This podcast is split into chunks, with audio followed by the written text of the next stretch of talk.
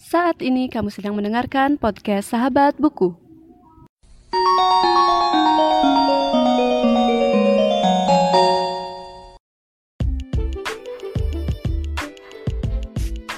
Walaupun sudah susah payah merapikan rumah, apakah kertas-kertas terus saja bertumpuk dan pakaian harus terus Anda jajal-jajalkan di lemari?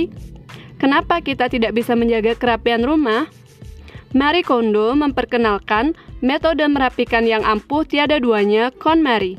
Keampuhan metode yang kini semakin marak diterapkan di Jepang dan telah dikemas dalam program televisi laris Tadi Up with KonMari ini telah menular ke seluruh dunia. Saking ampuhnya, tak seorang pun klien kondo kembali ke kebiasaan berantakan dan calon kliennya harus masuk daftar tunggu selama tiga bulan.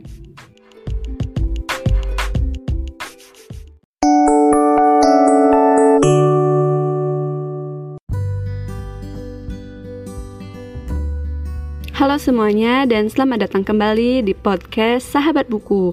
Dan pada episode kali ini aku akan membahas satu buku yang aku juga udah tunggu-tunggu dari waktu episode kemarin yang aku sempat mention buku ini yaitu The Life Changing Magic of Tidying Up yang ditulis oleh Mary Kondo.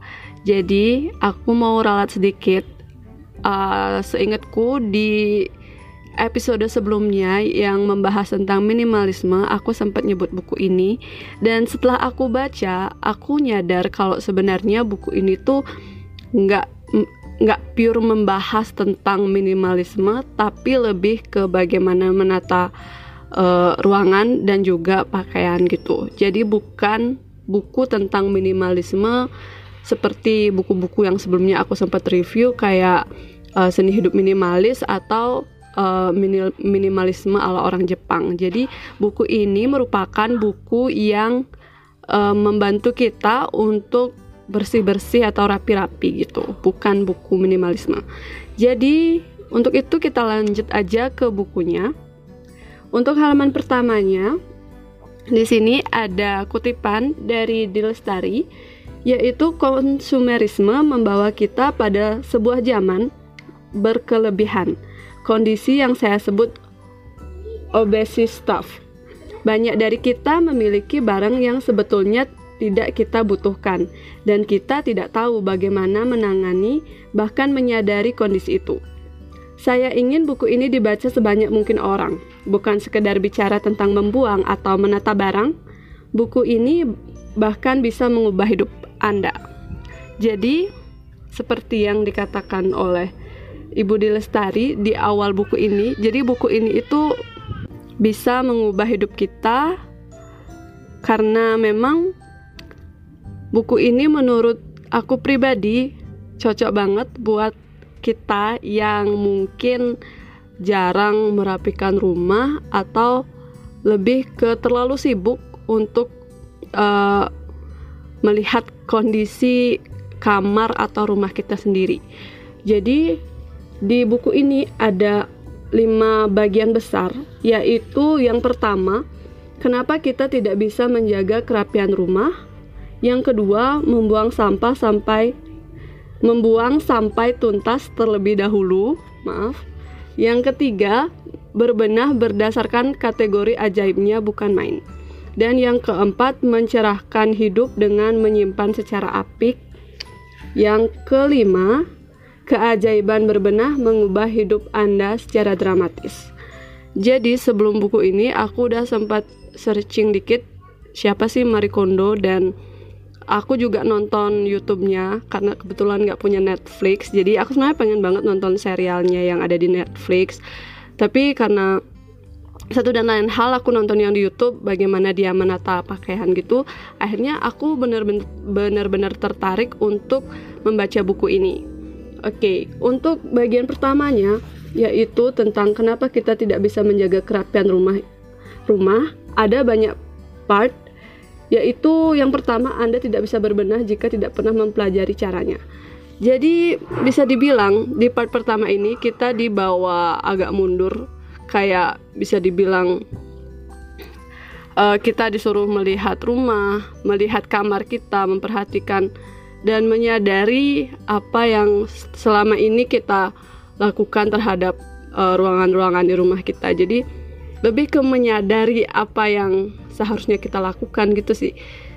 Karena aku sendiri sebenarnya setelah membaca buku ini mencoba mempraktekkan apa yang diajarkan oleh Mary Kondo yaitu bagaimana melipat pakaian, bagaimana menata berdasarkan kategori dan banyak lagi yang tentu kalian bisa dapatkan dari buku ini.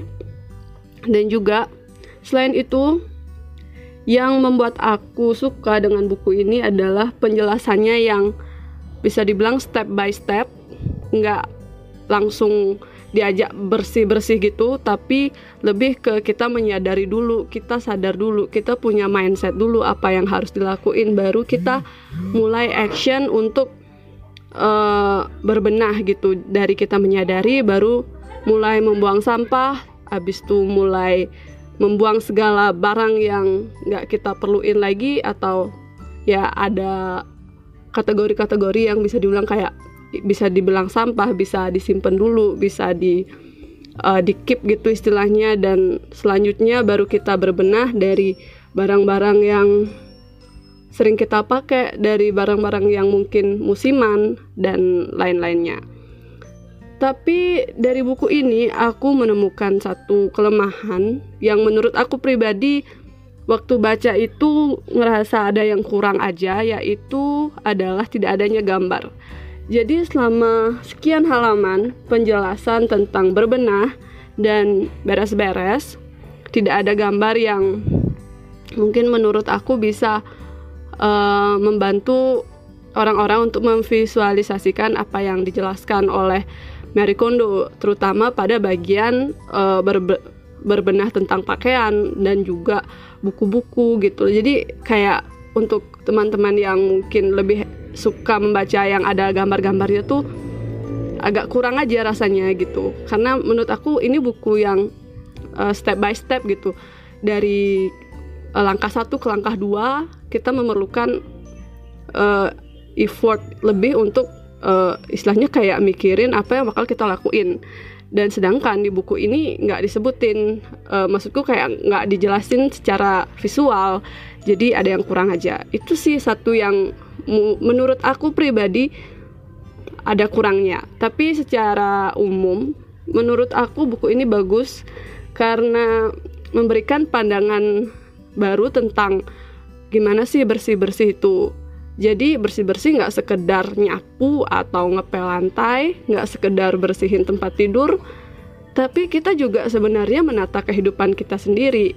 Kita menata pikiran kita, kita menata barang-barang yang kita miliki, dan istilahnya kayak memberikan ruang terhadap eh, hal-hal uh, positif untuk masuk ke dalam diri kita.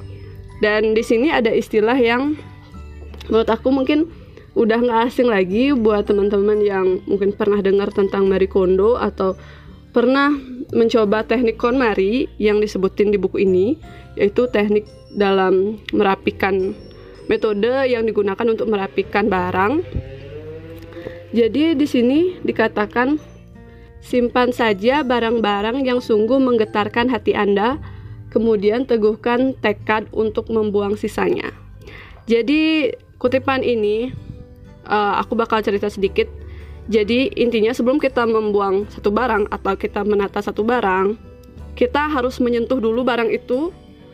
Terus kita kasih kata-kata ajaib gitu, bukan sih kayak lebih ke kayak kata-kata menyapa gitu sih menurutku jadi kayak misalkan uh, kita berterima kasih kepada barang kita juga kalau lama nggak make kita kayak nyapa gitu. Jadi ini sesuatu yang kelihatannya sepele karena pertama aku baca itu ngerasa kayak apaan sih? gitu. Tapi setelah aku lakuin setelah aku pegang barang itu dan kayak ngerasa aku ngomong sama barangnya ya ada perasaan di mana aku tuh nyadar kalau mungkin satu barang tuh aku nggak pernah pakai sama sekali. Aku malah uh, pojokin nggak pernah aku sentuh. Di sisi lain ada barang yang hampir setiap hari aku pakai gitu kan.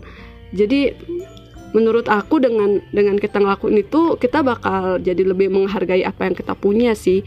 Lebih ke gimana kita menyadari kalau barang itu ada, barang itu eksis gitu loh.